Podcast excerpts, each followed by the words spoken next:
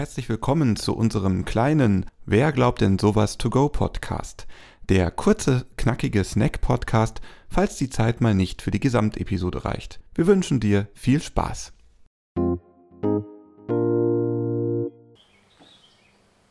Stefan, wenn du mit den Auftraggebern von Kirche jetzt in Kontakt kommst, du hast es gerade erzählt, mit den Pastorinnen und Pastoren oder mit den Küsterinnen und Küstern, dann hörst du ja ganz viele Geschichten.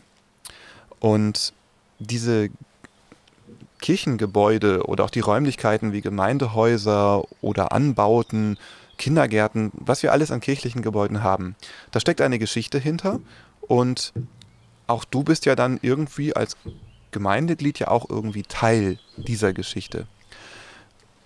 Und da habe ich mich jetzt gefragt, auch so ein bisschen als Pfarrer, wie nutzen wir eigentlich unsere Gebäude? Und als jemand, der sich ja nun wirklich beruflich damit beschäftigt, diese Gebäude in den Blick zu nehmen, was würdest du uns da mitgeben wollen?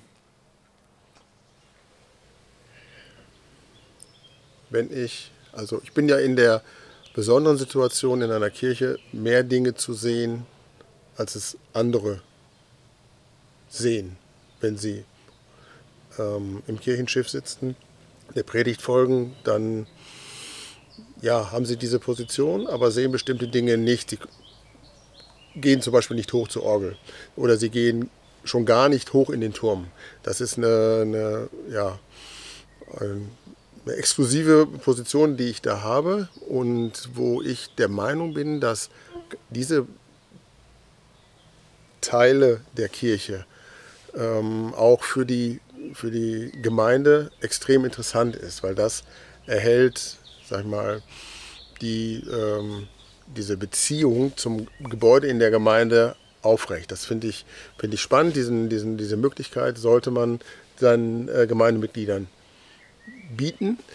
Und ähm, das ist ein Punkt, wo ich sage, das sollten viel, viel mehr tun. Weil Transparenz ist das, was, was für Kirche, gerade in den Zeiten, in den Diskussionen, die, die wir in den letzten Jahren ja geführt haben, wo es nicht so trans, wo, sag mal, deutlich geworden ist, dass Kirche nicht immer so transparent gearbeitet hat. Ähm, da sollte man äh, umdenken und diese Transparenz walten lassen. Und, und die Gebäude sind dabei nur ein Anfang. Siehst du vielleicht auch in manchen Gebäuden ungenutztes Potenzial oder wo würdest du sagen, äh, kann Kirche noch mehr tun? Ich glaube, Kirche äh, muss sich, so wie ich das vorhin schon mal gesagt habe, äh, wie das für jeden Einzelnen gilt, immer wieder auch in Frage stellen und auch immer wieder ein Stück weit neu erfinden. Wir alle wissen, dass äh, die Kirchenbesucherzahlen ja seit Jahren ja rückläufig sind. Also das ist dann, es gibt die hohen Feste, die dann zu vollen Kirchen führen. Aber ansonsten gibt es auch Situationen, wo man vor einer äh, handverlesenen äh, Zahl von Gemeindemitgliedern sitzen. Äh, ja, sitzt oder, oder mit denen dort sitzt und der Pastor oder die Pastorin dort vor, vor, vor dieser kleinen Gruppe dann äh, die Predigt hält. Und das, das finde ich, ja, nicht Waste of Time, aber Waste of Resource. Und da muss man sich immer wieder die Frage stellen, kann man Kirchenräume auch anders nutzen? Muss das in dieser klassischen Bankversion äh, sein, äh, wo, wo so sag mal, Frontalunterricht, nennt man das in der Schule, muss das so sein? Äh, da ist einer, dem alle äh, hinter zuhören und hinterherlaufen oder kann man das nicht viel aktiver gestalten? Ähm, da sind sicherlich Dinge schon passiert in der Vergangenheit. Äh, sag mal, so Musikbeiträge, die viel, viel größeres Gewicht äh, bekommen haben, wo, äh, äh wo man heute auch ohne, ohne Scham, äh, wenn es einem gefallen hat, klatschen kann in der Kirche. Das, das gab es früher nicht, das war verpönt. Also da hat, hat sich schon etwas getan, aber es gibt noch viel, viel mehr, wo man etwas anders machen kann, die, die, die Räume einfach äh, aufbrechen, wie sie da sind. Ähm, ähm, Stefan, was würdest du sagen, wie können wir gemeinsam als Christen und Christinnen dafür sorgen, dass die Kirche lebendig bleibt? Mm, das, was ich gerade für die Gebäude gesagt habe, gilt auch für die, für die Akteure. Ähm, transparent oder Offenheit zu zeigen, äh, sich zu stellen äh, als, ja, als Funktionsträger in der Kirche in die Diskussion zu gehen, äh, auch mal ja, ja, andere Wege zu gehen. Also ich, ich bewundere das und ich finde das ganz toll, was da im Rahmen von Corona passiert ist, die, die Landschaftsandachten. Also raus aus diesen Räumen, äh, aus der vermeintlich aus der Gemeinde heraus, aber eben nicht raus aus der Gemeinde, weil man nämlich genau innerhalb der Fläche der Gemeinde in den Familien, die das anbieten oder an Plätzen, die wichtig sind für die Gemeinde, dort arbeitet und dort Kirche praktiziert. Und das äh, ähm, ist so, so, ein Symbol, wo, wo ich äh, der Meinung bin, dass die Kirche daran ganz äh, äh massiv äh, äh, arbeiten sollte. Über diesen Weg an anderen Stellen mit den, mit den Gemeindemitgliedern oder auch welchen die es noch nicht sind oder vielleicht wieder mehr könnten, in, in Dialog zu gehen. Und das heißt natürlich auch dann mal in der Diskussion die vielleicht auch nicht immer so ganz angenehm ist, aber ähm, ähm, die dazu führt, dass sich beide Seiten einfach besser verstehen. Und über das bessere Verstehen kommt, entsteht Gemeinschaft. Und das ist ja das, was Kirche ausmacht und was, was den Glauben ausmacht, wo man sagt, äh, äh ich, ja, ich, ich will in dieser, in dieser Form auch leben. Ich will nicht alleine durchs Leben gehen. Ich will ähm, ja, ein, an einen Gott glauben, der, der mich begleitet. Oder ähm, ich, will, ich will eine Gemeinschaft spüren, die, die mich durchs Leben auch trägt. Und das äh, äh, immer wieder aufzubrechen und immer wieder in Frage zu stellen, das ist das, glaube ich, was, was Kirche tun muss und was Kirche lebendig halten wird. Als wir uns das erste Mal so richtig getroffen haben, Stefan, hast du einen ganz eindrücklichen Satz gesagt. Bei meiner Arbeit bin ich alleine in einer Welt, in der ich sonst nicht bin. Und ich finde, wir haben heute doch einige neue Welten besucht. Was möchtest du uns und unseren Hörerinnen und Hörern am Ende unseres Interviews mitgeben?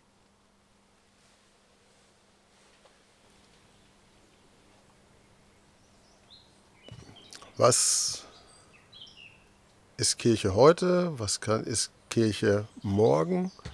Was sind, was sind wir Menschen heute und was sind wir morgen? Das ist so die, ähm, die spannende Frage, wo ich denke, das gilt insbesondere für die Kirche auch, den Mut zu erhalten, sich zu verändern.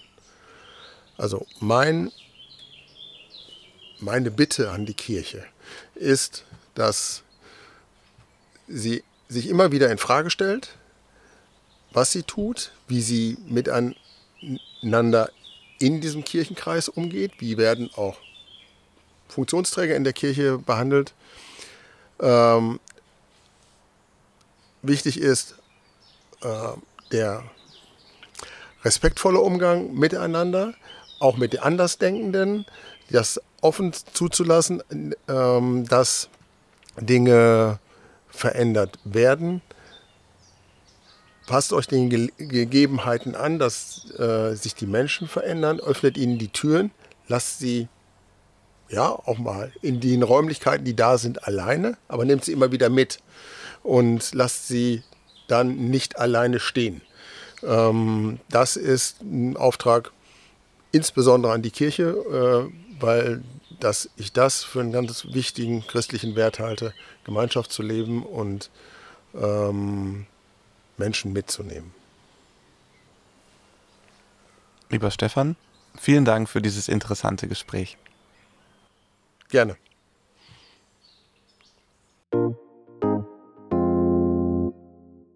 So, liebe Leute, so schnell ist die Zeit wieder vorbei und unser Interview mit Stefan ist zu Ende. Christoph, erzähl doch mal, was hat dich bei diesem Interview beeindruckt? Ja, mich hat am meisten beeindruckt, wie Stefan seine Berufslaufbahn beschrieben hat. Dass er sich an einem bestimmten Punkt im Leben entschieden hat, es auch mal anders zu machen. Und was ich daraus mitnehme, ist, dass es nie zu spät ist, auch mal was Neues auszuprobieren und einen neuen Weg einzuschlagen. Und du, Laura? Also ich fand es toll, wie Stefan erzählt hat, dass man sich mit 16 noch unbedingt gar nicht festlegen kann, was man später machen möchte, sondern vielleicht erstmal für den Moment etwas ausprobiert und dann später feststellt, okay, es ist doch nicht das, was ich machen möchte, dass man das Recht hat, sich umzuentscheiden. Früher wurde vermittelt, wenn du mit 16 diese Lehre machst, musst du es bis an dein Lebensende machen. Und ich finde, das macht auch einen unglaublichen Druck. Und ich finde es toll, dass er seiner Tochter vermittelt, dass das nicht so sein muss. An dieser Stelle möchten wir dir, lieber Stefan, ein ganz großes Dankeschön sagen.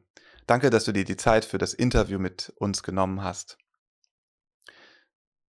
Liebe Hörerinnen, lieber Hörer, schau doch auch mal in das 3D-Modell der Stura Kirche rein. Es ist wirklich beeindruckend, da durch die Gegend zu laufen, sich, den, sich die Sachen anzuschauen und anzuhören.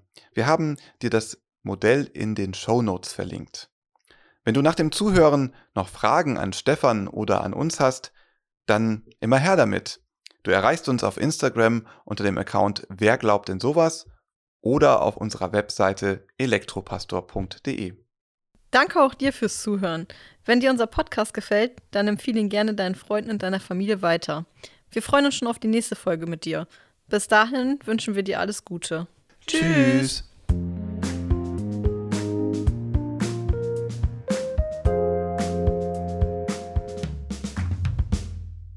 Dieser Podcast ist ein Angebot des evangelisch-lutherischen Kirchenkreises Delmenhorst-Oldenburg-Land.